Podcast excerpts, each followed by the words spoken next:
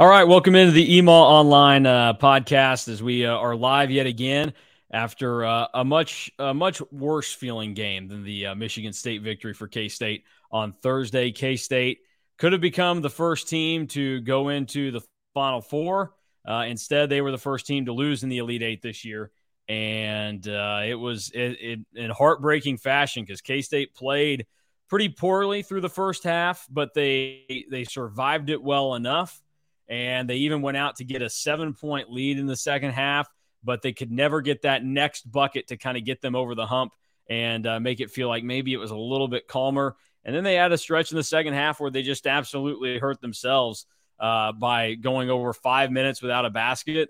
And they let Florida Atlantic go on a run, and the Owls were able to uh, take care of business. I mean, they shot the ball, like kind of like what you would have expected them to do. They're a team that likes to shoot. They have plenty of shooters, and uh, they knocked them down tonight. And K State matched them for the most part. K State um, was 45% from three in the game. So it's not like K State was bad there. The issue just was more of Florida Atlantic hitting timely threes and K State not really giving enough resistance to those threes that were being put up. So uh, I don't know. There's there's a lot of thoughts. There are a lot of things to get into in this game. Markquis Nowell was incredible again.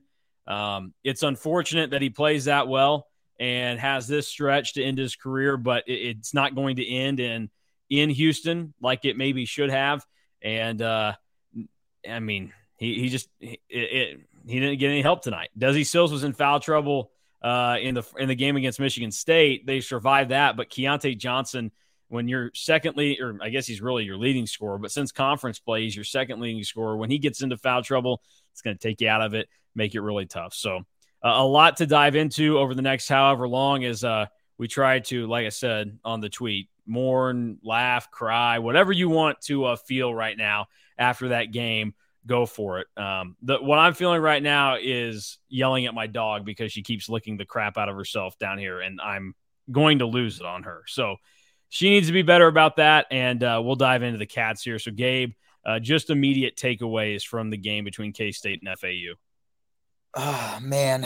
Um, my first immediate takeaway um, that's not overarching, but just kind of the thing that'll sit with me for a while is Markquis Nowell opting for a quick two with Nae'Qwan Tomlin over a step back three, where he had created some space surprisingly, Vlad Goldin played drop coverage and like gave him the three, which I thought was odd.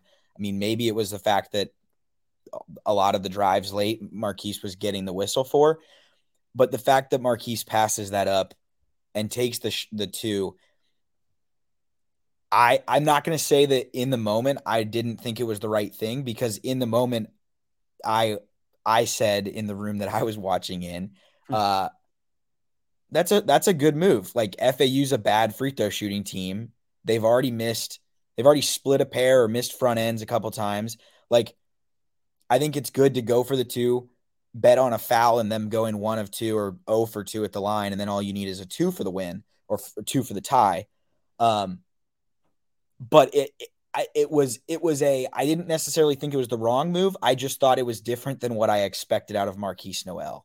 Uh, and then on the last possession, it looked like he expected to be taken away and he just willingly gave the ball away uh, and was looking for Ish Massoud because he when he passes cross past uh, mid court, he never put his eyes on the rim. And that shocks me for the guy that he is, the willingness that he has to take the shots from deep. Um, but I guess it just ends up being his run looks a lot more Steph Curry than it does Kemba Walker. Um, and it was absolutely fantastic. I think he ends up third all time in tournament assists in one singular tournament. I think he finishes with 51 or was it 52 or 53, something along those lines. But he's just a special player, special run. Uh, disappointed that there was not a shot getting up at the end because regardless of whether it goes in or not, like those are the moments you live for uh, in March, and just to not to see the ball to see the season end with it just stripped away from Ish Massoud feels wrong. Yeah. No, that that's for sure. Um, because it's just it's just really it's I don't know. It's just really tough to uh um I don't know. It's just it's just very tough to to to have us go down like that when you have a guy like Markquis Nowell that can make the shot from wherever uh on the floor. Um and he doesn't get one off or you know um the way that I the way that I see that, that playing out, like he just came down the floor expecting to get fouled, and he knew that we can't afford to foul here. Like we're running out of time. We have to get the shot off. We have to get the look. And Ish Massoud in two straight games has hit massive threes for them. He's been able to find Ish and make something happen out of it. So it makes sense that you know you would try that and, and whatever else. Um, but he threw it to Ish, and I, I think Ish in that moment is thinking to himself, do I get this back to Markquis? Do I shoot this now? There's still some time. What's the move? And basically, I, I, think just in the time that it took him to process what needed to happen in that moment, Florida Atlantic swarmed him, and then there was absolutely nothing he could do with the ball. And uh, the, the clock expired, and, and that's how K State uh, falls in the Elite Eight. So, I, I mean, I, I, talked about it going in, uh, and it, it rings true. Um, K State losing three straight in three straight Elite Eights to mid major teams that are lower seeds than you, or higher, lower, however you want to figure it. It's a lower, it's a higher number, I guess, but um, lower on the seed line.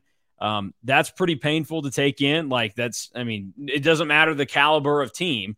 Um, like that Butler team was great, but at the end of the day, you think K State should beat Butler in the Elite Eight, uh, and at the end of the day, K State should beat uh, Loyola, and they should beat Florida Atlantic in the Elite Eight, and they just weren't able to get it done.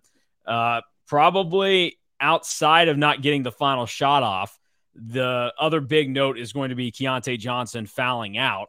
And it, it's interesting to look at that because he went through stretches this year where he was in foul trouble a good amount, or he had some really dumb ones early in games that took him out of the last X amount of minutes of the first half and he got the best of both worlds today. He missed a good chunk of the first half, and then he uh, ended up fouling out of the game.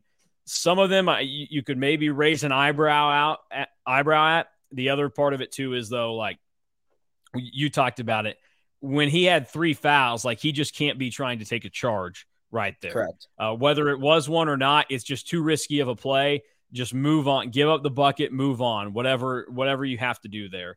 And just unfortunately, uh, I mean, for he tried making some smart basketball plays in them. He gets a foul on diving for a loose ball. Like he gets more more fouls called on him for doing things that you should probably try to do in basketball.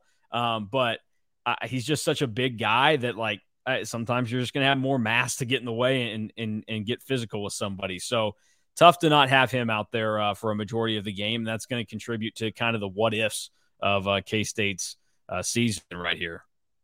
Yeah, I mean, when you go back and you you when you go back and you and you go go through the five fouls, the first foul he gets for being in the way of a guy who is attempting to get a rebound.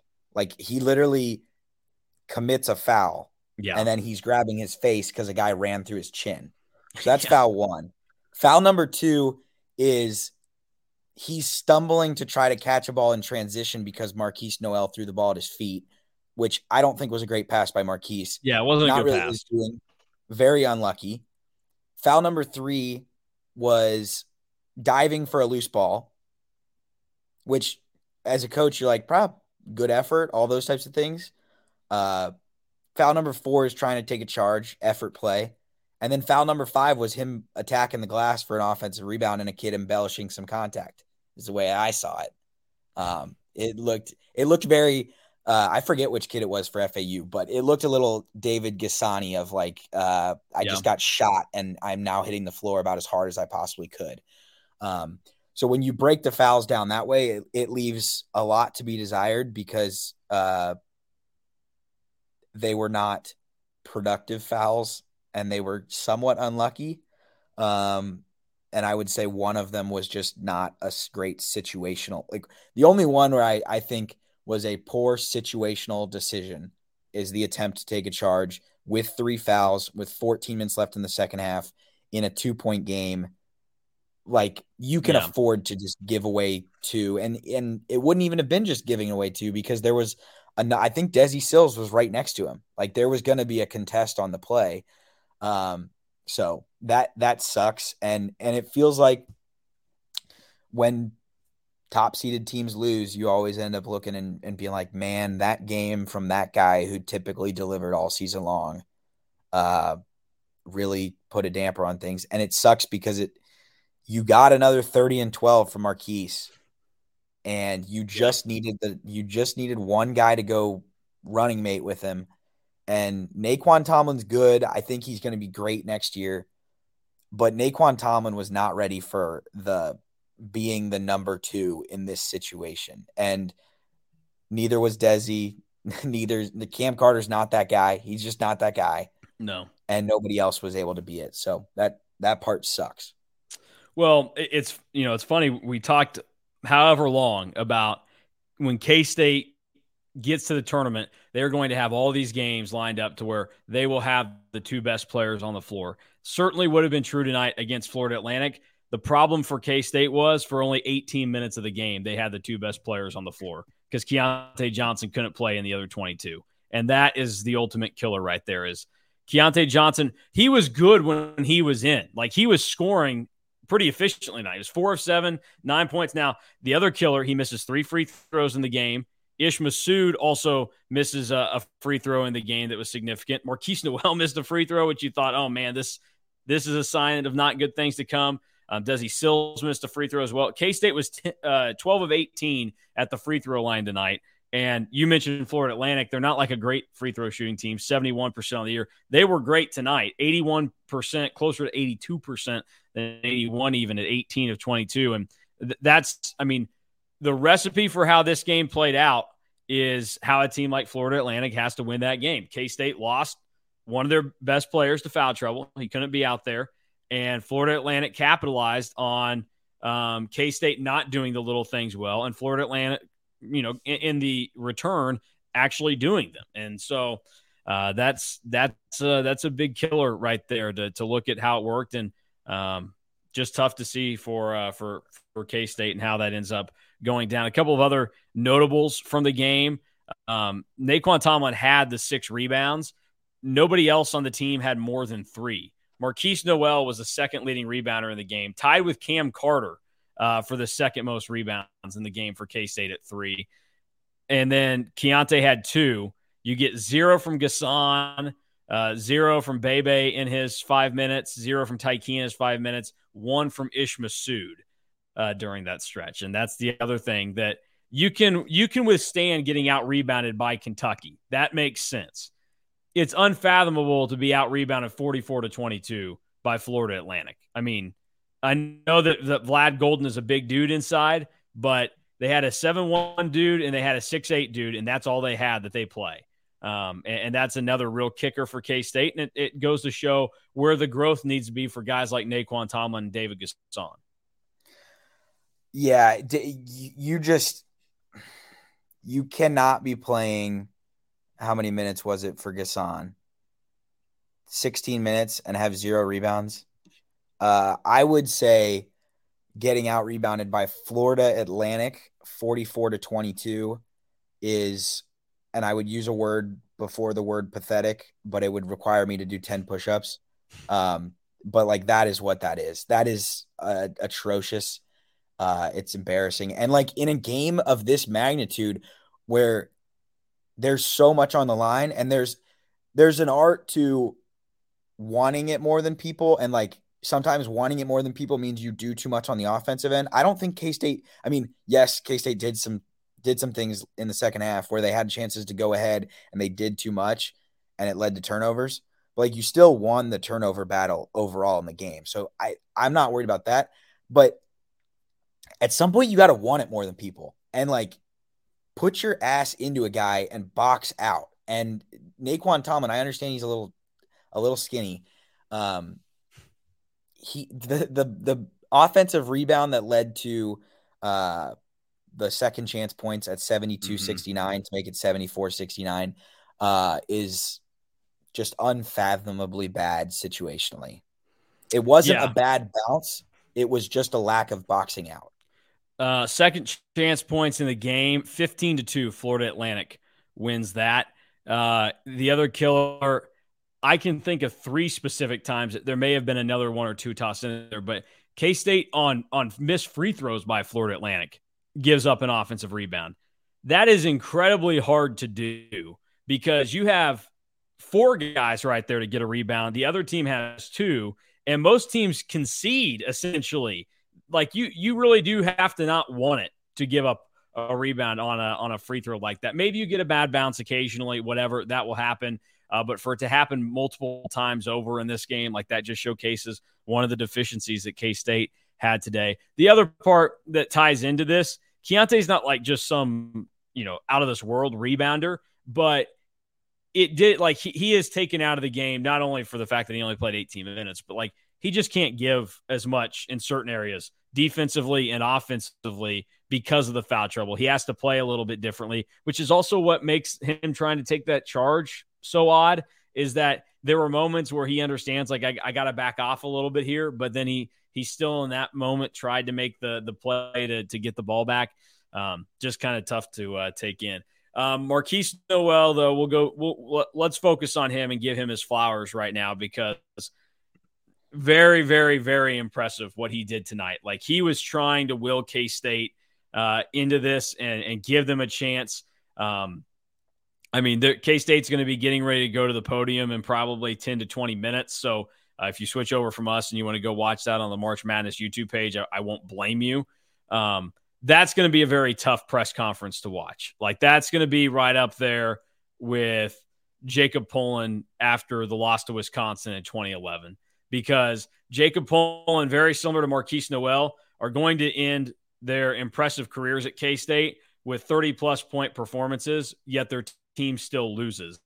And that is uh, that's very tough because Nowell was great tonight again, 30 points. He was five of 11 from three, 12 assists few more turnovers than what he had, but you're going to live with a guy that has 12 assists and five turnovers. And some of the turnovers that are on him were kind of just on his teammates not being ready for his passes, which, you know, maybe a few were like a little too hot to handle, but it, to some extent, like they didn't look One of like them was they were just ready a drop off to Tomlin in transition. Yeah, and, and, like you've played with the dude for how many games now? Has it been like you know thirty five? You should probably be aware that Markquis is going to try and find you between the legs with a bounce pass, and like that was a bad one uh, that Nae'Qwan missed. Um, some of those dump offs inside you talked about, like he was he was on it again. He was every bit as good as he needed to be in this game for K State to win. Unfortunately, like he when you take Keyontae Johnson away, that is what K State is. Like they are a team that they have one dude that can can give you the world, but the other team can match that at a pretty good level. Um, and that's that's what ended up happening without Keyontae on the floor. So Markquis Nowell was great.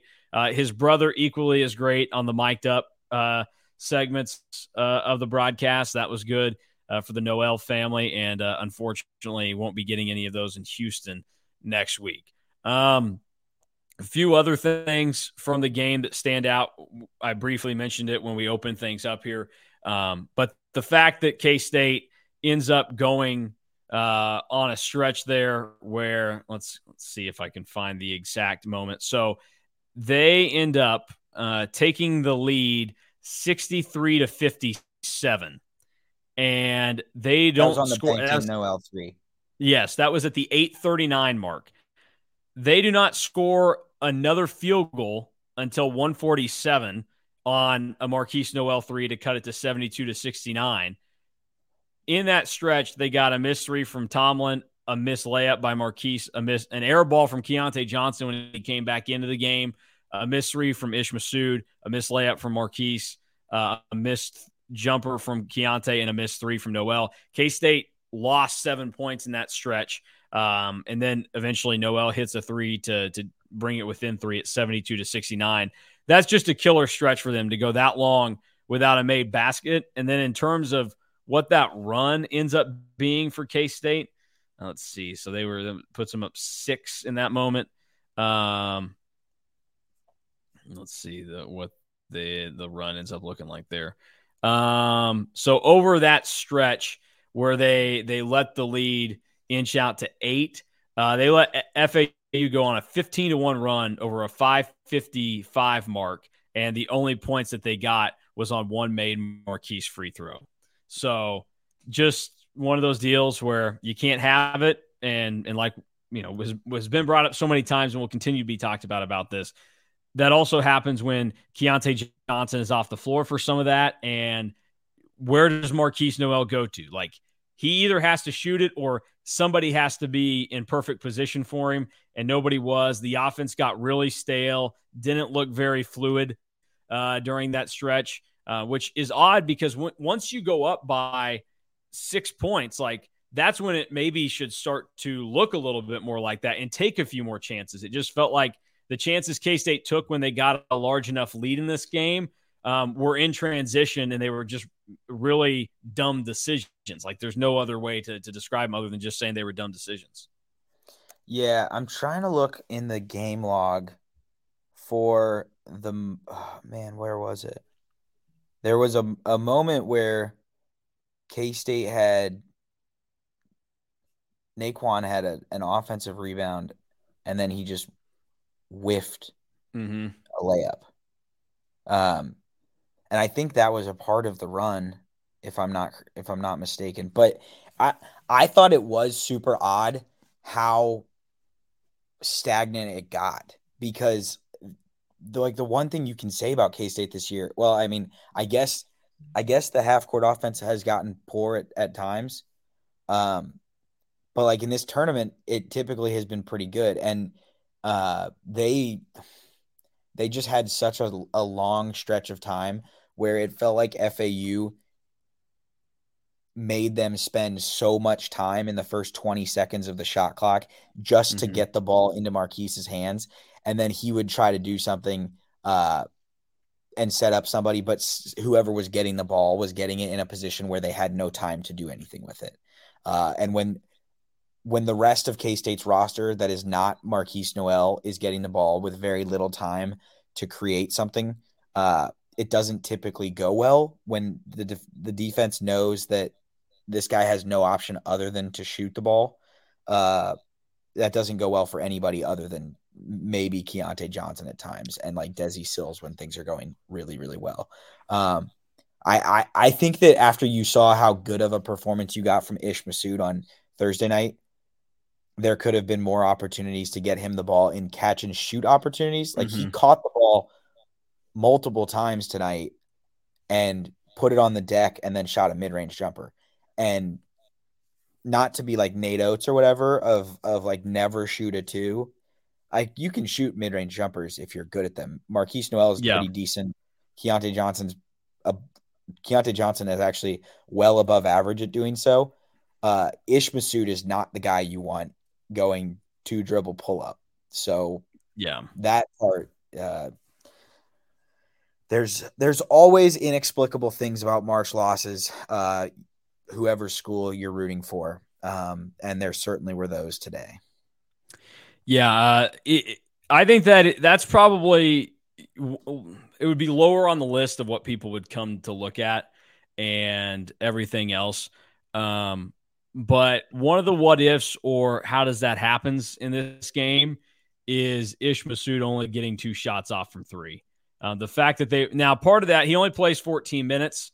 Um, he wasn't as good defensively tonight, and K State felt like they couldn't have him in because they weren't rebounding the basketball. So that's where part of that stems from.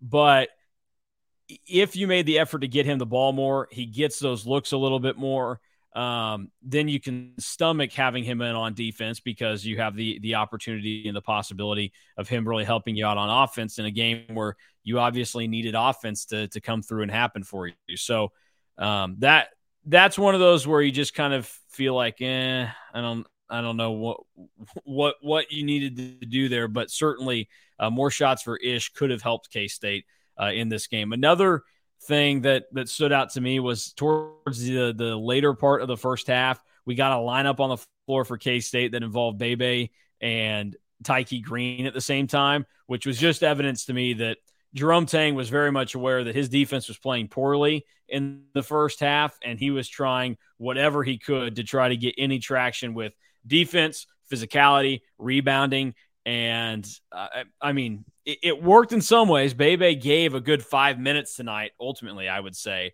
um, but mm-hmm. it's just an indication like neither of those guys played significant minutes in really the first three games of the tournament. Um, like even against Montana State. And so to be trying that in an Elite Eight in the first half, that was pretty telling of he wasn't thrilled with how things went for his team in the first half. And that's really where K State lost this game. Like they had their chance, they built the lead in the second half. K State lost this game because of the first half because they weren't defending well enough and they they were shooting themselves in the foot by ultimately not doing the little things the way that they were supposed to. I I just think that the first half ended up being a wash because while while you can say that K State didn't do the little things well in the first half, Florida Atlantic can also be like, we turned the ball over so freaking often. I think they had true either 10 or 12 in the first half. I, 12 I mean, in the first half, just, 10 in the second half. Okay, there you go. Uh, I would just say that they lost it with the half court offense stalling out. But and I mm-hmm. think I think the effort to try to play Bebe and Tyke Green was more to do with Jerome Tang knew that his defense wasn't playing great. And when his defense doesn't play great, they are very susceptible to getting beat on the dribble and fouling. And getting beat on the dribble and fouling being the bailout for Keyontae Johnson was a bad thing with two fouls. So mm-hmm. I think that it had a lot to do with that rather than a like we're searching for an answer. Uh, let's muck the game up because they K State never wanted to muck this game up. They wanted yeah. to play in transition. They made they wanted to make it a game of skill, um, and ultimately, the reason it couldn't like the, ultimately what did them in was FAU kind of mucking it up and slowing the game down and forcing them to run some half, half court offense. And I thought like if you're going to give some flowers to the opponent, like an incredible job by FAU's coaching staff to figure things out late and and to as they got the lead early, they made Markquis Nowell a shooter, not a passer. And I know that he he got a couple early assists, but those early assists were because Nae'Qwan Tomlin hit a catch and shoot three, which like isn't a typical thing. Mm-hmm. Um, and, and, those were contested looks. But I think Markquis started one for five, and it, and it was it was two forced threes late in the shot clock, and it was uh, those like weird, confusing mid-range floaters where he's he's definitely driving looking to pass and then no one ends up open and he kind of ends up going up for it and he has to shoot it. And those don't those are not his best shot. So i thought it was a really good good uh coaching job by fau um, dusty may is probably not going to be there very long. Uh, he will probably be moving up pretty soon. Um, but he dusty, he dusty may will see at texas tech next year I mean, maybe. I think, they, they seem locked in on Grant McCasland. Yeah, yeah, yeah, they're locked in on McCasland.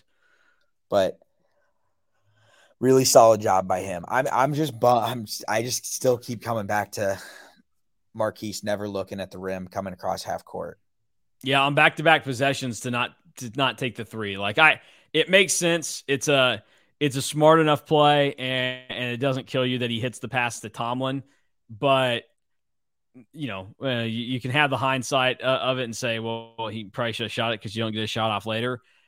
I'm okay in those moments, um, letting if my my best shooter and my best player he gets a look, take it when you get the look. Don't just you know assume that you're going to get it later.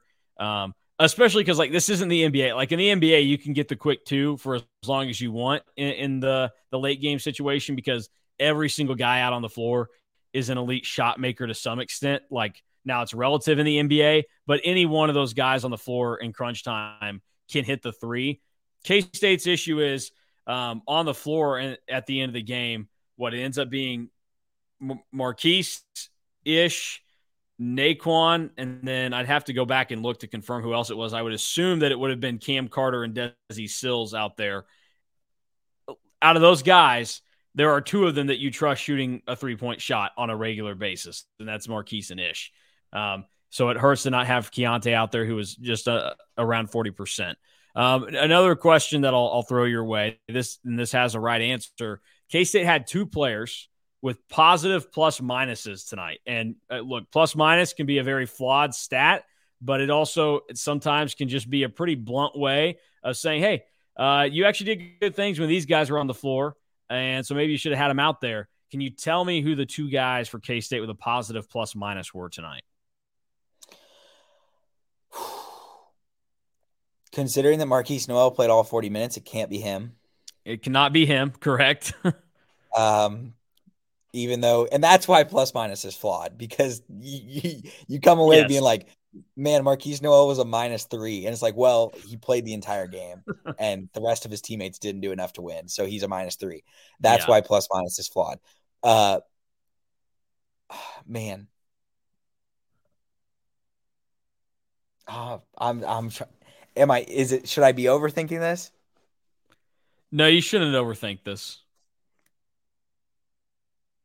I'm gonna say that they were positive when Keyontae was out there. They were plus four when Keyontae Johnson was on the floor in his yeah. 18 minutes tonight. Okay. And then I'm gonna say that in the very, very brief moments that he was on the floor, Bebe was a plus. no, no, that you now you overthought it there. Uh, okay. Uh, Bebe, but Bebe was minus four uh, Desi actually had the worst plus minus tonight, minus six for for Desi, which means Desi played 39 of 40 minutes, which means that somewhere in that aftermath, the like the 39 minutes that he was on the floor, like he gave up, there were more points that were scored by FAU. So K State in the one minute that he was off the floor was probably pretty positive. Right? You'd have to go back and find the stretch where he wasn't on the floor, uh, but unfortunately, like that's another thing where I didn't think Desi Sills was bad tonight. He gave him nine points. He was efficient in doing it. Even hit a three in the game, like whatever. He didn't turn it over. So Desi doesn't get it. The other one is Ish Massoud. Ish Massoud was plus three in his 14 minutes on the floor this evening. And, which and and let me just say this. That's a flaw in plus minus because yes. guess what?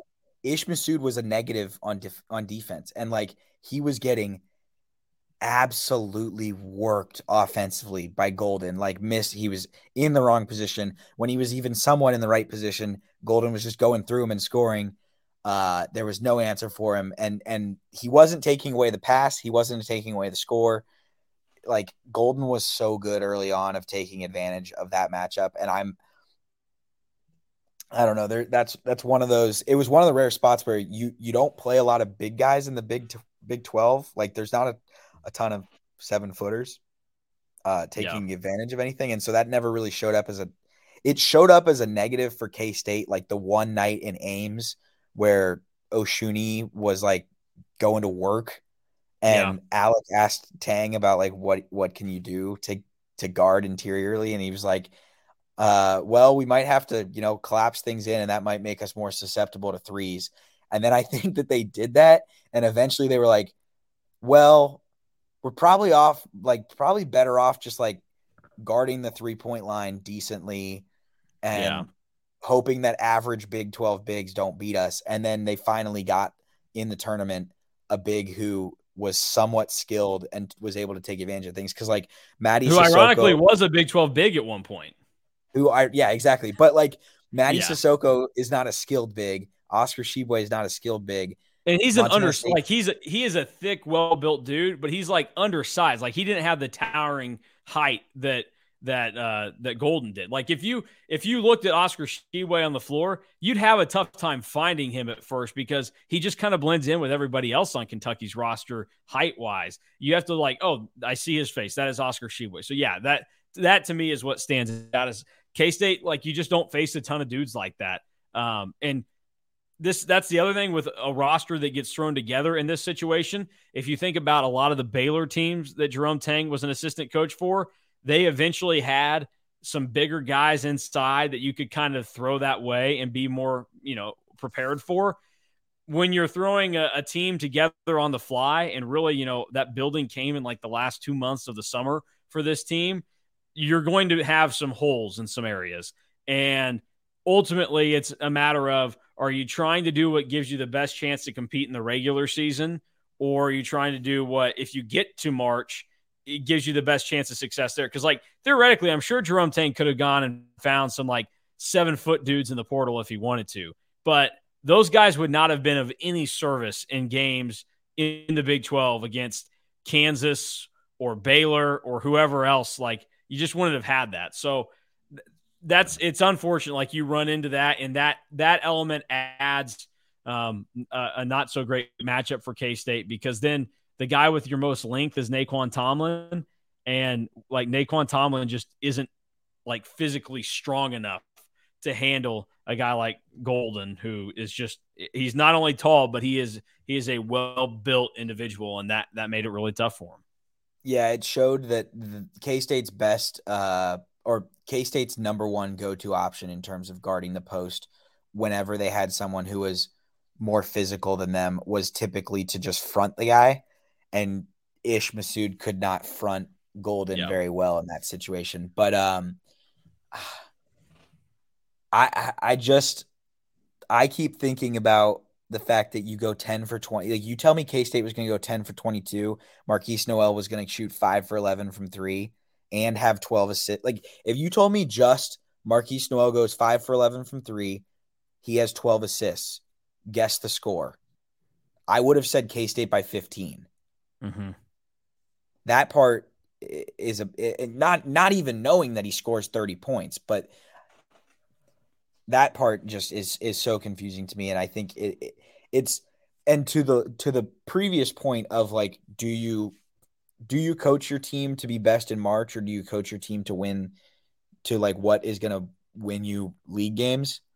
I don't think that jerome tang had the advantage of coaching his team for what is best in march yeah. because this team was always in overachieve mode and always in uh, let's take advantage of this season while we have it uh, mode, and they had no they had no reason to think that they were going. I know that the story came out that at some point early this season, Markquis Nowell started like breaking down huddles at practice with national champs, and Tang was like, "Okay, I guess we're going with that."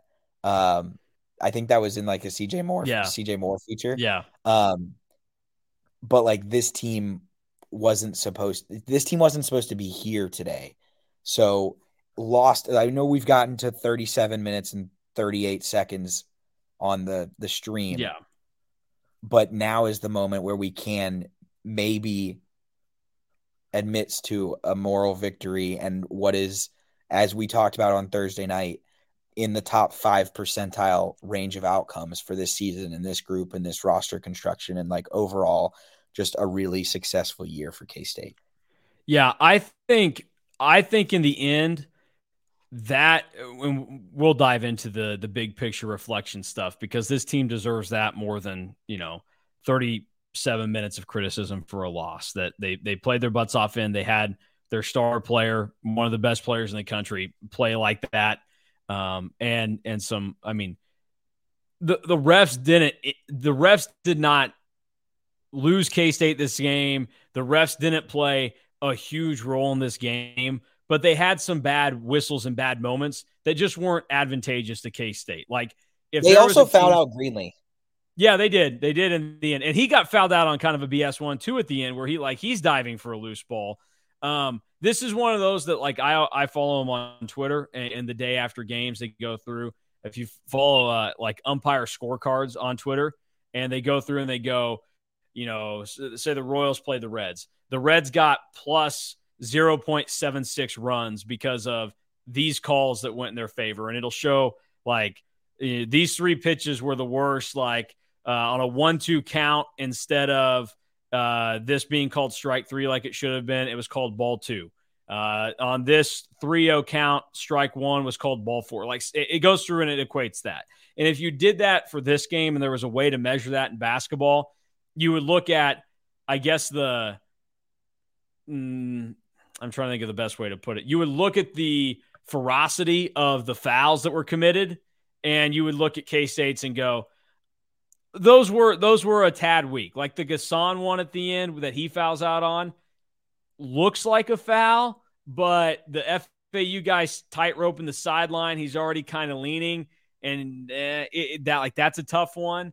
Um, and so I think that's where you look at this and go, okay, K State did have like it didn't go their way, but they they lost this game themselves. But on the reflection side, the one and then we and I'll say one thing on it that's not positive, and then we can dive into the positives here. The one negative is in a lot of other circumstances, um, at the end of the season, and you get to this point with all the other things that led to this, like first year head coach, you didn't know what it was going to be like. You only had two guys on the roster from last year. Um, all these different things. The one thing at the end of the day that stings, and this ties into everything else, and and this is why um, it's tough to have that you know moral victory type thing, is you lost to Florida Atlantic in the Elite Eight. Like, yes, K State at the start of the year should not have been in the Elite Eight. They should not have been uh, a couple of buckets away from the Final Four this year. Absolutely should not have been. But they got to this point and it's just Florida freaking Atlantic that you got to get past. Just like in 2018, where hey, that's a good building year. You know, you you, made the the NCAA tournament in 2017, 2018. Look at that nine. Hey, you won a game. You lucked into it. You got to a second weekend. That's big experience. Holy crap! Just beat Kentucky in the Sweet 16. Like that was a crazy game. And now now all you have to do is beat Loyola to go to the Final Four. Like yeah, sign me up. And then, you know, the Butler one we talked about is a little bit different, but that one's still like it, it's one of those deals where it's tough to have that moral victory feeling when you lose to a team that you should beat more times than not. And Florida Atlantic is very good. A lot of people went to it on Twitter like they're 34 and 3 now. Like you don't win that many games on accident. At some point, winning 34 out of 37 games in a season is advantageous to you. Like Florida Atlantic knew how to win more games at the end than K State did, and that that's just a fact because they had more wins. Um, but it's it's it is tough, and that's the one thing where like I'll give people credit if if they don't want to if they don't want to do the moral victory thing right now because it, was Florida Atlantic, and, and again, it's a K State loss to a mid major team that you should beat to get to the Final Four, and now next year you're going on 60 years without a Final Four appearance at a program that has been to like the sixth or seventh most elite eights in the entire college basketball world. Yet you've only been to four Final Fours, and the last one was before you know we really start to to now like the the expiration date has come and gone for those Final Fours to really like mean something in the grand scheme of things of, of basketball right now. Like K State well, isn't getting K State is not getting credit for those Final Fours from anybody under the age of 40 right now. And for anybody like it's like Nebraska football. Nebraska, hey, congrats. You were awesome in the 80s and 90s. 18 year old kids do not give a shit right now about what you did in the 80s and 90s because you have been really bad. Now, K State basketball has been better than Nebraska football since their heydays ended in, in, both sides, but that's the that's the tough part about it and everything else. Now, sliding into the the big picture, moral victory, whatever you want to call it, this was an incredible first year for K State basketball in so, so, many different ways. It highlights just how uh, big time of a move it was for G- Gene Taylor to get Jerome Tang. And I think the best part about it is it doesn't feel like it's a fluke. It doesn't feel like it was just K State putting it together and, oh, hey, look at this. We're in the NCAA tournament. Oh, look, we're in the Elite Eight. Like they were a three seed. They finished third in the toughest basketball conference in the country. And it's the toughest basketball conference we've seen in a long, long time. Like you don't end up there by accident. Um, and, and it's only, you know, I, I, I think next year there will probably be a little bit of a drop off because um, you lose a lot of guys again. You lose three of your four best players in Keyontae, Markquis, and, and Desi Sills. And um, there's going to be a lot of building and relying on different guys. But this thing is is built for the future now. And you can see that um, everything that Jerome Tang learned in his almost two decades in Waco is something that he's going to be able to translate to K State.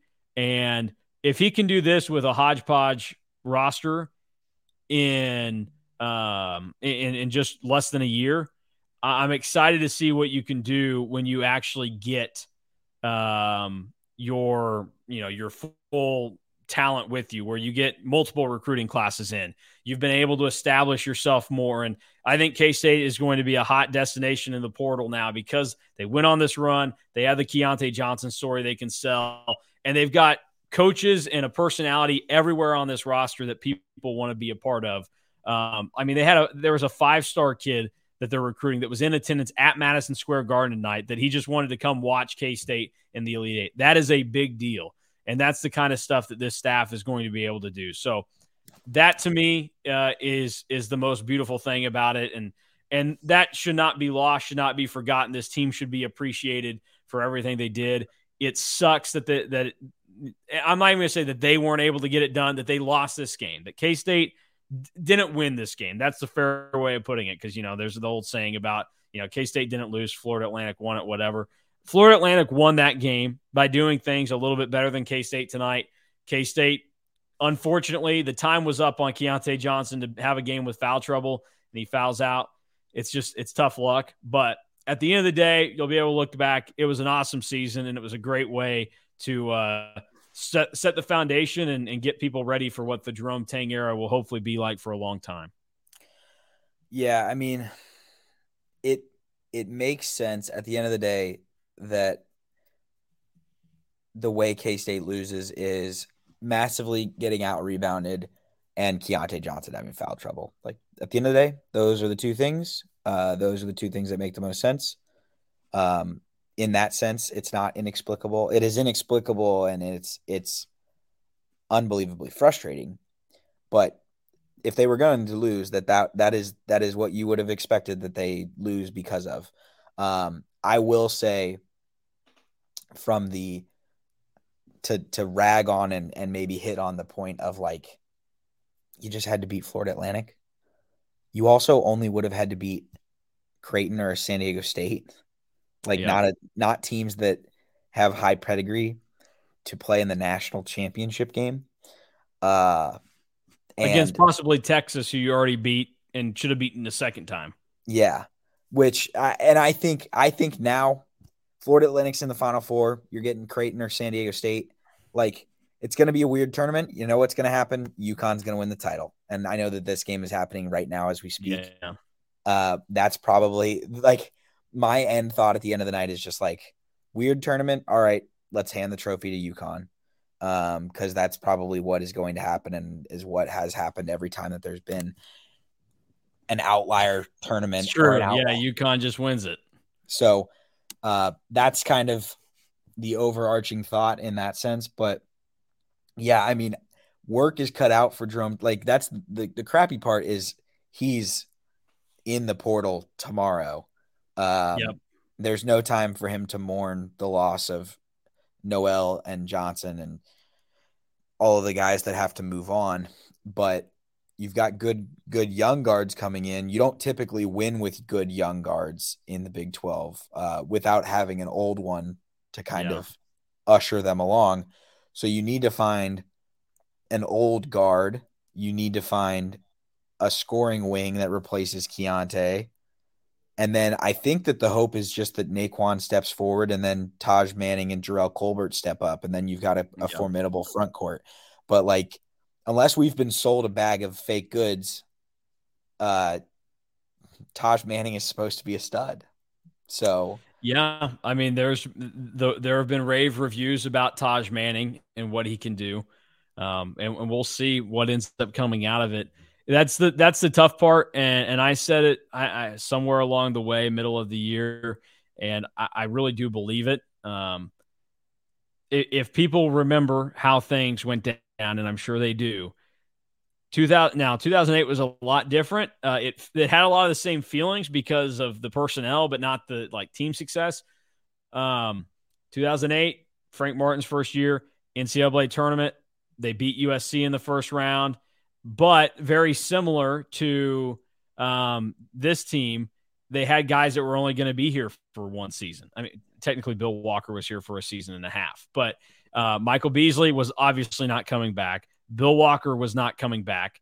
Um, you also lost an experienced guard on that team in Clint Stewart, who was a senior and was graduating. Like that team lost a lot. And in 2009, the foundational pieces were there on that roster. It was the first season of Jacob Pullen and Denis Clemente together, but Pullen was a sophomore and he didn't have extreme, you know, once in a lifetime talent around him.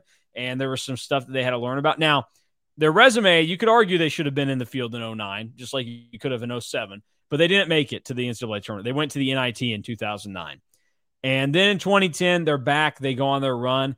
And that's the one thing. And I don't want to be like negative right now, which is exactly what this sounds like, is being like, hey, get ready for the NIT run next March. Um, but just like people need to be prepared for that. That even though this thing could keep building, um, year two is going to be in in some ways. Now that knowing what we know, year two might be tougher for Jerome Tang than year one was because Markquis Nowell, Maybe it was a good thing that he didn't have any teammates this summer, and the only thing that he could do is bust his ass in the gym and become a better shooter than he was ever before. And I guess he must have just like fantasized and dreamed in his head about passing to teammates because his passing went to just a brand new uh, level and everything else. Um, like there's just so much that that, uh, that K State was fortunate for this year. The Keyontae Johnson thing uh, ends up working out in their favor, and like none of this stuff is like accidental, but it is one of those deals where year one went as perfect, almost as perfectly as it could have gone for K State. I think we said this the other day. Like if you went through and um, you went through and you were like, okay, you run the simulation a thousand times. What outcome is the best for K State? This is like literally number three on the outcome list of best things that could have happened because now we know that there are simulations out there that K State beats Florida Atlantic. They beat Creighton or San Diego State, and then they get to play Texas another time, and they're able to beat Texas a second time, and they're national champions. That's number one. Number two is you just beat Florida Atlantic and you get there. But number three is you finish third in the toughest Big 12 that we've ever seen. You have an emotional, amazing home victory against Kansas in overtime. That is the the puff your chest out moment. Say we've arrived, we are here. This is the real deal. And you have this fun season that you go on this Elite Eight run where you handled a force in Oscar Tshiebwe and you hit big time shots in that game. You have another all time overtime bound Elite Eight, a Sweet 16 game against Michigan State. And you get to the Elite Eight and you it was another heck of a game. But now K State knows what it's like to be on the opposite end of one of those great NCAA tournament games, but you're the loser. Like 2010 didn't happen against Xavier. 2018 didn't happen against Kentucky. This tournament didn't happen against Kentucky. Didn't happen against Michigan State. You just got bit by it in the end uh, by by Florida Atlantic. Um, after the game, Jerome Tang, uh, a quote that he uh, had at his podium, he said, "If we can't be great, if we can't be grateful in these times, then all the love and joy we talk about is fraud, and we're not frauds." Um, that's uh, Jerome Tang's quote after the game, and again, there's uh, his full press conference. Uh, we'll have up on the site later today, as well as all the uh, breakout sessions, and that's another thing um, to to take into consideration is um, to me like the, they, they, the, this K State team was a legitimately good basketball team, and um, everything that happened this year wasn't fraudulent, and they earned it. Like if you look at teams that had the paths that they did in this tournament, like K State was about the only one that played the conventional path in in their tournament. Them in Texas, Texas is the only one that has played a conventional path to this point in time. Um, and K State earned it in those two really tough games against Kentucky and Michigan State. Yeah, I, I have not been able to hear everything that was said post game. Um, I'm just scrolling through Twitter and, and seeing reaction a lot of the stuff from the from the local guys, uh, especially at least my coworkers at KCTV. But uh, there's been, I will just say, I'm a lot more impressed by the way that Jerome Tang has handled losing than I am by John Calipari and Tom Izzo. Um, that speaks volumes. Um, and overall, that's a that's a very positive thing to say. The quote that you even read was part of his like minute long opening statement. So I'm sure that there was other good stuff in there. But uh, K State continues to win the press conference, um, even while losing. Yeah, I mean, hey, it's it's it's ironic because uh, there were a lot of non K State fans that were laughing at uh, Jerome Tang winning the press conference uh, on day one, and here we are, close to 365 days later, and Jerome Tang has still won the press conference.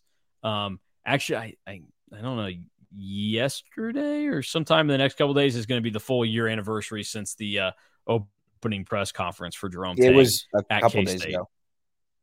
um, yeah, so they they I know that like like a week ago or six days ago or whatever is like the anniversary of like the news came out and then yeah the introduction sometime around here. So i don't know. It's uh it's going to be fun to follow k-state basketball. It's it's certainly back and that's a good thing because that's the other thing that needs to be talked about here in the reflection of all this is that jerome tang he didn't need to go to an elite eight. He didn't need to win what 11 or 12 big 12 games. games there this year 26 games he didn't have to do all that to do what he did with the fan base because he brought K State fans all the way back on board for basketball, which it was impressive to do in a one year stretch where it was just so down and, and people did not care and they were content with losing because they were just, it was time for a change. Like you have a, a coach around for a decade and they've only won in five of those 10 seasons. It becomes time for a change.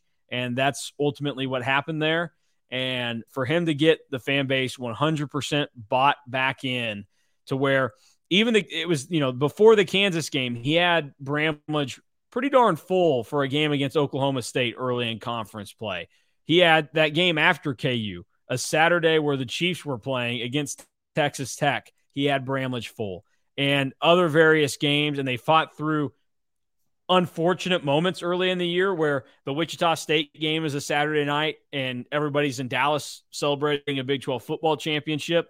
And then the opener for Big 12 play is against West Virginia and everybody's in New Orleans at the Sugar Bowl with K State football. And uh, then everybody was there and they were locked in, and K State basketball became fun again. And it feels like it's going to be really fun for a really long time to come. And that's another thing that Jerome Tang and his entire staff uh, deserves a lot of credit for. Very much so. Uh, I keep going through the box score to look at a couple other things, and I will just say only two scores in double figures. I don't have the exact numbers in front of me, but I know that the key number for K State all season, Keyontae had nine, Desi had nine, uh, so a couple guys close to double figures. Um, and I think Tom Gilbert uh, K State's SID has always kind of put an emphasis, at least in post game, and mentioning to us K State's record. I believe when they have four in double figures, I mean that's typically a really good barometer for most teams. Yeah. But FAU had four in double figures, um, so that that is one of those things where it, you just probably wish you could have gotten. And I think Desi had all nine in the first half. Um, so you just you just needed a third or a fourth to step up, and when the third is your best player or your second best player, uh, one of your All Americans sitting on the bench, that is uh, certainly less. This is this is one of those scenarios. Uh, back into some game reflection real quick because you brought it up, and then we'll we'll dive into some individual stuff and then be done for the night. Is you look at how it plays out and K State needed the game that they had against Michigan State to beat Michigan State because Michigan State had a game worthy of them getting a win in that moment. And K State had six guys in double figures, I think, Thursday night. And they just got per- great performances all around uh, for a team that, as we know, only has two dudes that are bucket getters, essentially, in, in Keyontae and Markquis. And then some other guys that can rise up, but they're also sometimes going to be really quiet. And for Florida Atlantic, this is where the draw kind of worked out. They play a Tennessee team without their best player, who also isn't like a dynamite offensive team. And Florida Atlantic, even though they, they got some looks, like they didn't need their all world game to happen against Tennessee. And they were essentially due for one. They had not shot to their level in this tournament. And they get into this game with K State where they had their game where guys just played at a different level that they normally don't. Like Greenlee tonight ends up with 16 and he's four of six from three. Bryan Greenlee on the season averages 7.1 points per game. And so, like, he normally that's not the type of game that you're going to get out of him. Um, it's just not. And and unfortunately, it, it bit K State tonight. Uh, Greenlee only had uh, three other games this season with 14 points or more. He had 14 against Bryant, 23 against Eastern Michigan, and 19 against Rice. Um, so tonight, him going off for what he did is a little bit different. And then in addition to that, he only had like three or four other games where he was in double figures this year. So Florida Atlantic, like they just had their game where other guys stepped up, made their plays, And K State tonight had the total opposite, where, um, like you're saying, Markquis is the only other one in double figures with Nae'Qwan Tomlin. And the fact that you weren't able to get one of your normal pieces like Keyontae to that mark, because another Keyontae basket essentially that that is what the difference is in this game. Now, Keyontae had chances to make up for it. His 0 of 3 at the free throw line hurts. Um, and K State missing free throws is, is going to sting. But Florida Atlantic, they played a game that, that their stars played like stars, and they got the boost they needed from somebody that normally doesn't step up. And unfortunately for K State, one star played like a star. The other couldn't be on the floor long enough to showcase himself playing like a star. And nobody else had that special game left in the tank tonight. And that's what did K State in. So just unfortunate. And one of those deals where maybe K State genuinely would have been better off playing a team like Tennessee, which also seems to make sense because Florida Atlantic beat them in the Sweet 16. So if you could lose in the Sweet 16 like they did at Florida Atlantic, we're probably right in saying that Tennessee would have been a better game for K State to have seen here because K State scored 76 points tonight. I don't think Tennessee was going to score 76 points tonight. Yeah. Um, man, I I thought that I had my bracket pre East region was Memphis K State Elite Eight. Um, and FAU like barely got by Memphis. I would say mm-hmm. got the benefit of a good whistle. well. They trailed the late against Fairleigh Dickinson too. Yeah, um, but they got the benefit of a very good whistle at the end of the Memphis game.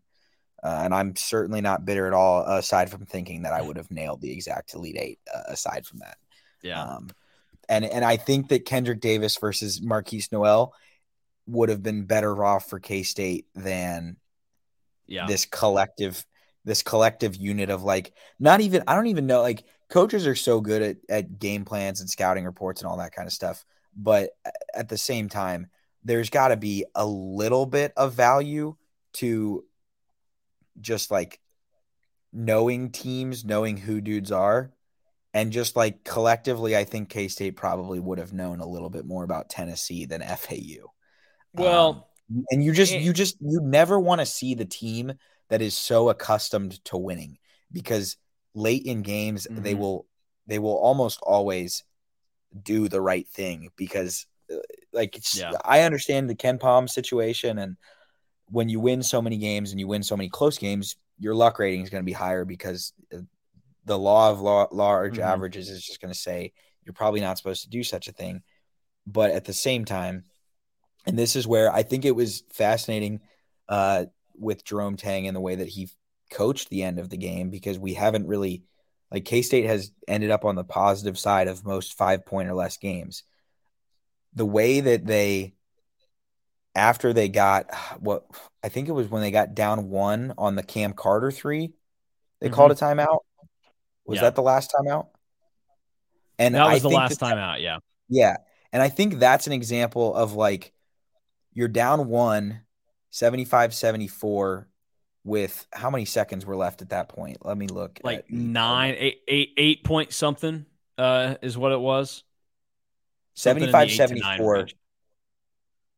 75 74 was uh oh the second to last time out 24 seconds left the last timeout comes after tomlin makes the layup at eight seconds left mm. uh, that's right yeah in that situation i don't know how you feel about this that's not a situation where i'm setting up a timeout because you allow the offense to get themselves set up as well and you're in a spot where you're fouling regardless um, yeah so i i don't know i that was the only thing I thought was unique is we really haven't seen much of what Jerome Tang does in late game situations when K State's losing. Most of the time in the late game situations, it felt like they were winning this year, um, and they were playing from ahead.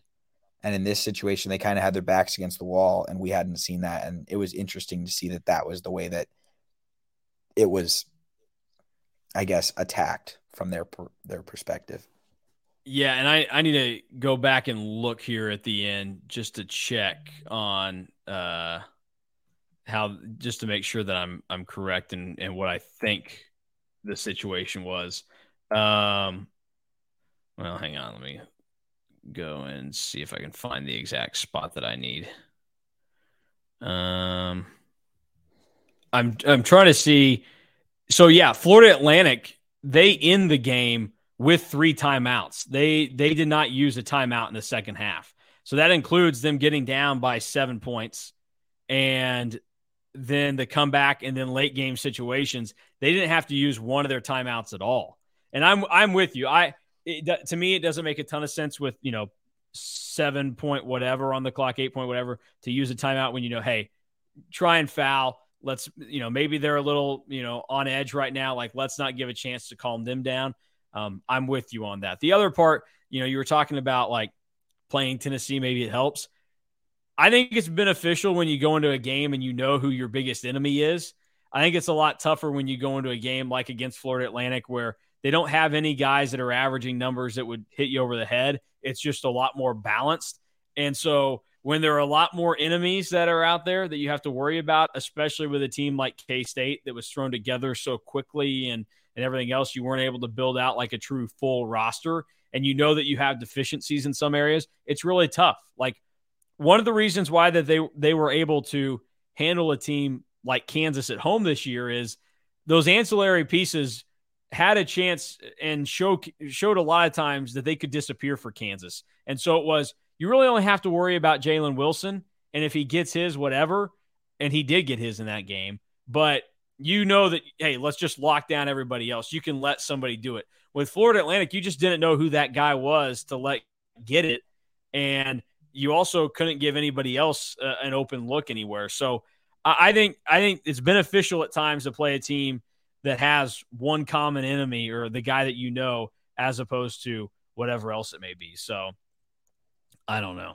just uh, very very tough uh, to see how how things ended up working out. So we'll see uh, how how things turn for K State. And like you said, like the the portal, uh, Jerome is going to have to be in it tomorrow because that's the other thing. Like guys have already been able to work the portal uh, if they're not playing, which is kind of a a crazy thing.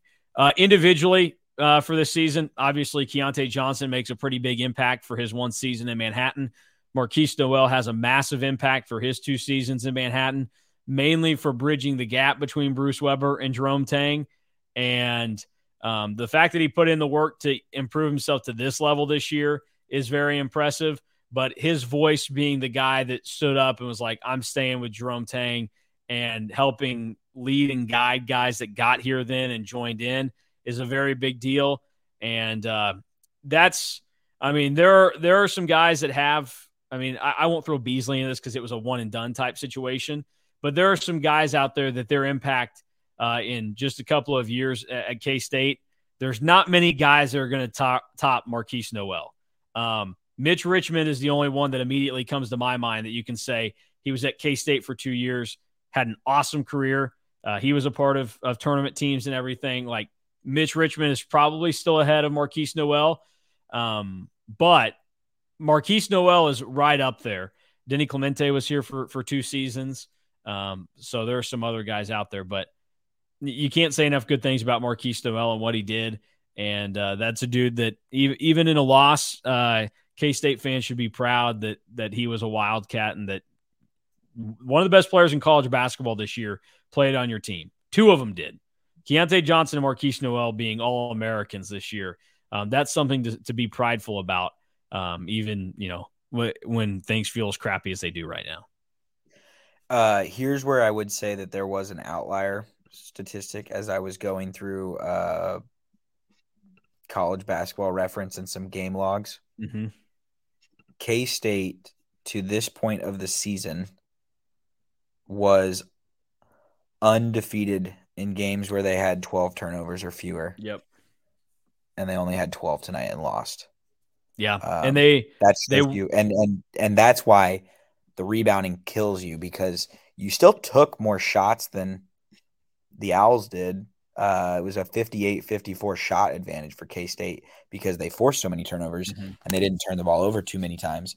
But you, when you get doubled up and rebounding 44 to 22, like you, you just that kills you. Yep, no, that's tough. I, I when you said that, I knew where you were going to be going with it and, and what it was going to be. So, yeah, just uh, tough for K State there, and and everything will move on. Uh, any final thoughts from this season? I know there will be different writing pieces that we have done over the, next however long on the website and and probably something uh, better and, and less in the moment uh, later on down the road. But, but uh, final thoughts before we wrap up tonight. Retire Markquis Nowell's jersey. You can make a strong case for it. I mean, they certainly would have played. I, they certainly I, would I if mean, he played for KU. Well, yeah, I was gonna say I know that the the criteria at KU is if you are an All American, you get your jersey retired, and I would just say that uh, at K State, given the fact that there's been a, a lot fewer All Americans, few, a few less All Americans. Yeah, I would say that I would say at any program, if you go an All American season, you should be your jersey should get hung up in the rafters. Uh, if you're one of the 15 best players in the sport that year, uh, you should get it. Um, so I would, I would uh, clamor for that, considering second and I mean just a, a record breaking season for assists in school history, um, second nationally in assists uh, per game because I think he's gonna. I think Markquis Nowell's tournament might have even passed him up on Yuri Collins uh, from a per game mm. standpoint, but certainly from a maybe from a total assist standpoint as well. Um, but yeah, I, I just that's what I would I would I would stand over that and be like, you know, when crazy stuff like that happens and you have these memorable performances, like you should do the correct thing in honoring them. Um, and that means finding I know that logistically there has been issues with getting Pullen his jersey retired. And I know that there's probably people who are like Michael Beasley wasn't there long enough. But yeah, those real quick, those people are idiots. That's uh, that's my my take on it. I just want people to know that like Beasley should absolutely be in the rafters. Like he was one thousand percent. He was the um, linchpin to K State basketball becoming K State basketball again. So yeah, correct. So wonderful year from Markquis, and I know that he was only there for two years but he like just put it up there. Just put it up there. Do the right thing and find a way to remember your good, your great players the way that they are supposed to be remembered. Um, and I'm bummed that we don't get K State Creighton because I think Creighton's going to win tomorrow, and I think that that would have been a freaking unbelievable Final Four game. Um, yeah, yeah, that's like I understand Florida Atlantic's a great team. I don't think that they're a fun, fun watch. I would agree with that. Uh, Yes. So th- this is uh, just to to note and everything. Uh, Mitch Richmond is he has his jersey retired, and he only played at K State for two seasons. Um, Mitch Richmond in his career at K State averaged twenty point seven points a game. He ended up with six rebounds a game and three point two assists a game. Um, and the difference being for Mitch Richmond is he played in the 80s. He was on that team that lost to KU in the Elite Eight, which, by the way, I was during my halftime research. That is the last time K State led an Elite Eight game at halftime. Uh, was the the 1988 Elite Eight against KU that they ultimately lost. Um, Markquis Nowell's impact on K State is going to be so much more than him being an All American and the numbers he put up. Like that contributes to what he's about. But like what I was saying, like him bridging the gap and being the guy that from day one's going to be associated with Jerome Tang and what started this all back up for K State is such a significant deal. Um, that there is a there's not only a hey you had the numbers to back it up, but you had such a significance to this team and this program that you deserve some recognition in that way. Like, let me equate this to something. Um, it is officially baseball season for me. My consolation that we won't be in Houston is that I at least get to go to opening day on Thursday uh, and and and share that beautiful moment with my wife. Nothing I love more than opening day. I probably would have loved the Final Four a little bit more, but never seen my school go to one of those, so I don't know what that's like. Um, I'm not an Alex Gordon guy. I think he uh, was a waste of money, overrated, overhyped. Um, just a, another product of Dayton Moore being bad at his job. But Alex Gordon was a great guy on great teams with one hell of a moment in game one of the 2015 World Series that set that thing on the course of the Royals winning it all. And so Alex Gordon, be, you know, baseball, you actually retire the number. People can wear the number four for the rest of you know the Royals' existence. That's fine. I'm I'm not upset about that. Alex Gordon deserves a statue or something for what he was a part of, being around as long as he was, and having that moment. And Markquis Nowell, he deserves his jersey in the rafters. And I don't think that's hyperbole. I don't think that's just prisoner of the moment type stuff. He had an awesome two year career. He was a part of something really special with the birth of what Jerome Tang is building here. And he had an all time NCAA tournament. Like you said at the start the show, his tournament ends up being more Steph Curry than Kemba Walker. And for people that don't understand that reference, Steph Curry's what his ended in the Elite Eight against Kansas. and 2000- it ended and it ended with him not getting a shot up and him giving the ball to a teammate. Yes, very that true. Actually, did get a shot up, unlike Ish, but very and, similar endings as well. Kemba ends it in 2011 by taking Connecticut and winning the title against Butler. Screw those guys. Um, so yeah, I, I, just think like you can't you can't understate how important uh, Markquis Nowell was to K State and the fact that not only was it that he was the the first guy to step up and decide that he was staying here, but the fact that he was so vocal in his love and support of Jerome Tang from the second he got hired all the way to today when his career at K State ended. It's so important to have your your leader step up and do that, and it's all. It also helps when your leader does that and he's able to score thirty points uh, in games for you and dish out a ton of assists. So um, there was another point on assists I was going to make, but it doesn't matter because we wrapped it up and the game's over. K State only had 14 assists today. 12 of the 14 came from Markquis. That's another telling point. Is that K State assisted on way under 50% of their their made buckets tonight. The, their magic number this year was 63% uh, on assisted buckets. They were 23 and 0 in games where they assisted on 63% of their made field goals this year. So that uh, that is that, and that's a, a, good hour 15 plus of everything. Um, I'm I'm probably done watching basketball uh, for tonight. Uh, it's going to be really tough to watch tomorrow. Um, I guess I need to go support my Lady Vols tonight. Uh, see see what they do in the NCAA tournament. Go throw on the uh, Rocky Top Soul shirt that I bought earlier this week in Knoxville with Alec, um, and support the girls uh, as they try to get to the Final Four. But uh, I'll probably watch the games next weekend, and I'll be rooting as hard as one can for the Aztecs or Blue Jays. And I do think it would be pretty ironic if we get to the end of the year. And as much as people want to talk about how weird and wacky this NCAA tournament was, if it's Creighton UConn in the national title, it's like, oh, that's a national title game that people could have like seen happening, you know, at the start of the season. Now, UConn, I guess maybe they made their little burst and that's what they needed to have, be seen for people to believe in them. But Creighton was like a top five team preseason and they Creighton, just didn't have things go their way. Creighton UConn in the national championship game would have made perfect sense on like Thanksgiving Day.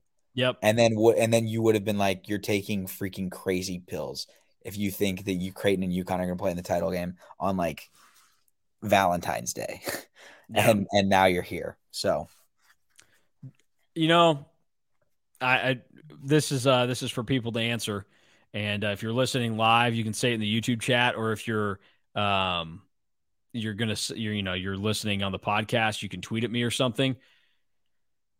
As a, do we want Texas to win to to prop the Big Twelve up again? I you said as soon as you said you were it's gonna be hard to watch basketball. I I was I was uh, as a good journalist putting away the question of are you rooting for Pack or are you rooting for Texas tomorrow? Um, oh, that's right. Yeah, yeah, yeah. That's right. That's right. That's right. Hook him. Yeah. Let's. Yeah. I need Alec to put on his Longhorn shirt now. I will say, I was there last night. Nigel Pack was freaking unbelievable yep. against Houston. Yeah, he uh he hey he he maybe would have helped this team a game or two this year if he was still around. Maybe That's, tonight. Yeah, maybe tonight to, to have and that again, I you know, we, something comes up, tie back into it. Um, that's one of those things that for K State, like if you look at it, that's going to be the future. Is they're going to have more than just two main scorers, and that's what happened at on those Baylor teams uh, that Jerome Tang was a part of. Like if you go and look at how things ended up working out for them, like they were able to come through and they were able to have X amount of players that that were talented enough and able to contribute in, in some way that like you had reliable scoring options. Like if you go look at um, this season for Baylor, they had four guys that averaged in double figures. Um, that's that's pretty good. I don't know that you're always going to get that if you're K State. Um, last year, let's see what ends up being the the number last year. They had uh, three guys that averaged over 13 points a game, and then they had three guys that averaged close to 10 points a game on last year's team. Everybody knows about how great their guard play is. That's another thing that they're that K State can expect to have.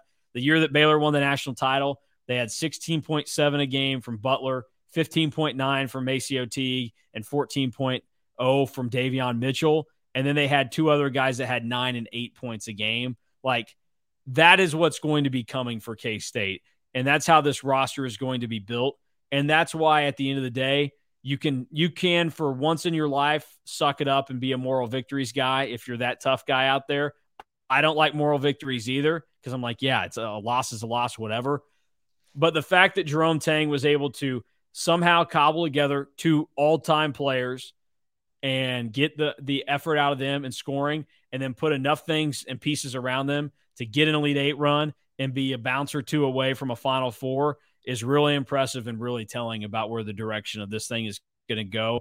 And that's why if this team can go to an Elite Eight, even though they had two All Americans and everything from Keyontae Johnson, Markquis Nowell, that's why to me, like we know that this is not a fluke, that this is the real deal, and this is what the expectation for K State basketball is going to be moving forward. Like this is not to tie it back in and you know perfect bow and you go back to the expect to win line from Tang against Kansas, but genuinely like the expectation is going to be in the future what this season was. Like Baylor people this year, as much as they're accustomed to painful losses in the tournament in past years, losing in the second round is not what Baylor basketball is now. Baylor but, basketball should be something more. But my counterpoint to that would be, and this is very important, and I don't I don't love telling people how to fan and how to enjoy your team personally, but college basketball is different than any other sport. Yep. Single elimination, way more fluky. I know that football is single elimination as well, but that game is yeah a little yeah. a little. If you're the better fluky. team in football, you're going to win. Ninety percent of the time. Win. Um, but I will say this: if Jerome Tang is what we think he is, if Jerome Tang has this program in the elite bows as what we think he is, he's going to have years like Baylor this year. He's going to have years like KU last year, maybe, where and and I would I would use these Big 12 programs and and what KU and Baylor have done as an example. Mm-hmm. There is an art too, and the best way to have success in March, I guess Gonzaga tonight is a good example of this as well. The best way to have success in March is just to keep having as many chances as possible with really good teams. Yep. There will if if Tang is what we think he is, he's going to have years where he has a team that is probably better than this team in the regular season, gets a better seed, and guess what? They could lose in the round of 32. They could lose in the mm-hmm. Sweet 16, and you could be like, failure. Didn't make the Elite Eight. Didn't make the Final Four. How did how did this K State team make the Elite Eight and that team didn't?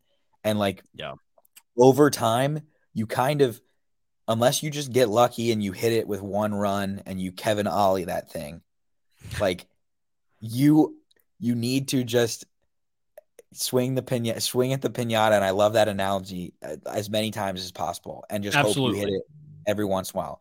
Or uh, I mean, the the worst analogy is just like you're kind of playing the lottery, mm-hmm. but if you get a one or a two seed, you're playing you're playing like your local raffle where you ha- and you have extra tickets is yes. is the best way is the best way of saying it. So if you if you're at the parent teacher council or whatever meeting and you've got 40% of the tickets. That's what what mm-hmm. that's what a one or a two seed is and that's what you're you're hoping for. So like just keep stacking seasons of ones and twos and three seeds and you've got a good chance and it's super super hard to do that and that's that's what you should be atta- uh, striving for.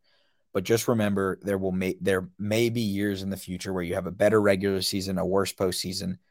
There might be a year where you have a worse a worse regular season, a better postseason March is fickle. So who knows what's going to happen?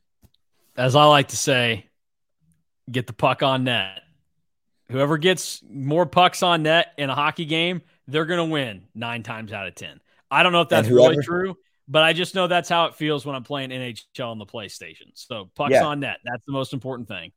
Winning winning national titles, unless you are UConn in the NCAA tournament, unless you are UConn, winning a national title is ultimately just who can stack ones and two seeds more often and give mm-hmm. themselves more chances. And that's why KU and North yes. Carolina have won a ton and Duke has won a ton. That's a great point. And, and I think that's something it, it, was it was so weird to me. Uh I I don't know who posted it, but it was it was some account. Um uh, yesterday, however many days ago, was the day that, that KU beat Duke in that 2018 Elite Eight game before they, they got smashed by Villanova, which the Big 12 had back to like a two year, three year stretch where they had blown out teams in the in the Final Four. But prior to that game, I guess I knew it in the moment, but it's it's one of those things. It's wild to look back on. So Bill Self was in his 15th season at Kansas, and he'd only been to two Final Fours since he was at KU. And that's like the best indicator of it. Of Kansas has been the most dominant team for the last 20 years in college basketball. They haven't the missed an NCAA. yeah. yeah, they haven't missed an NCAA tournament. They have had great players. They have one of the best coaches that the game has ever seen. And up until, you know, however many years ago, like they went into an Elite Eight where Bill Self had lost a lot of games like that uh, at KU. Now, he had the national championship that he got in his fifth year as head coach. That helps. Um, but his in two of his first three seasons, he lost in the first round um, with teams that won the Big 12 and that won 20, close to 25 games. Like that is another indicator of how wild it can be. And now Kansas is fortunate that in the last, you know, they just had a four year stretch where uh, in four tournaments they went to two Final Fours and they won a national championship. And that's just the other indicator of like what you're saying in March. It's more about the opportunities that you get, the more appearances that you get, as opposed to um, you know the just how good one team is, and that's the thing that that will need people to have like some of that um, levity and, and understanding of of what it's going to be. But I, I do think like the expectation becomes good seeds in the NCAA tournament, and you're going to become one of those teams that you get those consistent chances to to prove yourself and be in the tournament. And the other thing that helps you is like we're going to compare this thing to Baylor a lot, not only this year, not only next year, but over the next however many years that Jerome Tang is here. Be thankful that if you're K State, you get to start on a lot more solid footing than what the Baylor program that Scott Drew and Jerome Tang walked into was. Because it wasn't until their fifth season that they made it to the NCAA tournament. It wasn't until their seventh season that they went to the, the Elite Eight. And it wasn't until their, let's see what that'd be, their 17th uh, season that they won the Big 12. So, like, it took them a long time. K State is in a much better place, even though it felt really bad uh, at the end of Bruce Weber. They're in a much better place than that. And everything should come along a lot quicker for th- for this program. And uh, like I said, next year I expect like I think things could be a little bit tougher for them, but five years from now, this is absolutely the type of team and the type of staff that is going to have them in that same category of Baylor as, hey, we used to not think of them year after year as being one of the top 10 teams we got to worry about, but we're going to have to consider K State every postseason moving forward because that we just, we can see that that is what's transpiring. Yeah, and I just uh, I just rolled into a ESPN stats and info tweet mm-hmm. with N'Guessan and his jersey over his head. K State eight straight Elite Eight eight losses, most consecutive of any school in the country. So yep, that would uh that would certainly seem to add up. Um, because the three that have happened in my lifetime, that those feel like they're worth eight. So um if you're one of those people that uh, was born after 1964 and you've been alive for all eight of those losses, I feel horrible for you. Heck, if you were alive for even the good Elite Eight performances, I feel bad for you that it's been that long uh, since it's uh, since it's happened. But you know, I got to have perspective in life now. Like I'm about to be a dad. You know, I, I would rather enjoy a Final Four run with my daughter than just me. Just me. You know, it some things are bigger than basketball, Gabe, and that's what I want people to remember. Is you know, it's about family. It's about uh, whatever else you want, and that's all a bunch of crap because I very much would have rather than have made the Final Four this year because I don't care if my daughter ever sees K State in the Final Four. As long as I see him there, that's all that matters to me. So sorry to her in the future. I think you do because I think you would like want more than just more than just this year if it would have happened. That's but, uh, true. Uh, that's true. Yeah. There you go. You know, that's one that's one of those deals where you go, oh man, if if we just get it this one time, I'm okay. If the are terrible. I said that a lot during that Royals run. And now am I rethinking it? No, because they won the World Series. So um, but yeah, that's those are all things to consider, and that is the way to uh, bring this podcast to a uh, a big time thud. And we are done. I have nothing else to look forward to in basketball this year, so I better just go throw like a hundred bucks on somebody right now and just get the thrill of basketball back in me. Because uh, Alabama lost and they were my my bracket champ, and K State is done, so I don't have basketball to cover anymore. And uh, that means we're we're on to spring football this week. Uh, we're going to get our first looks at K State, and I know some of you don't care about that right now because you're still upset about the basketball game, but it's just what you have to look forward to. And uh, for those of you that love the great game of baseball, Thursday, three ten, Kauffman Stadium. The boys are back, full powder blue. It's going to be a beautiful sight. I got the tickets ready to go. I bought them like a month and a half ago. I even because I've got a pregnant wife, I even bought like the reserve parking pass so we could be a little bit closer and she didn't have to walk however long. I'm ready to go. So life is still going to be good. The sun will probably come up tomorrow. You may hate it, but it's going to be there. And uh, just like Marco Bourne said on Twitter afterwards, November 7th, 2023. Uh, just be ready for that and uh, a new season of K State basketball. And this offseason is going to be fun to follow because – there's at least two open roster spots on a team that needs to get better, and there certainly could be more uh, that become available as well because it's college basketball, it's college athletics, and uh, wild stuff can happen. Your face just lit up. Did you, see, just see something else that you saw? Oh, I was just, I was just getting a good laugh out of out of what you said about Marco. hey, I don't, I don't know who. Do we know who their first game of the season is against? Uh, we don't know yet. We don't know, but I would just say whoever's no. getting it on November seventh is is about to run into a Ugh. early prediction. I uh, I, Nick, I hope I'll that Incarnate Word comes back double double on opening night. okay, Incarnate Word, welcome back to Manhattan, Kansas. Please, please come back uh, for for opening night and uh, see how that thing goes. What it, what a season!